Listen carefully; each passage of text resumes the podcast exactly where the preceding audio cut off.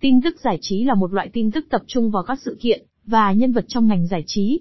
Tin tức giải trí có thể bao gồm các chủ đề như phim ảnh, âm nhạc, truyền hình, sân khấu, sách, trò chơi điện tử và các sự kiện giải trí khác. Tin tức giải trí thường được phát sóng trên truyền hình, phát thanh, in ấn và trực tuyến.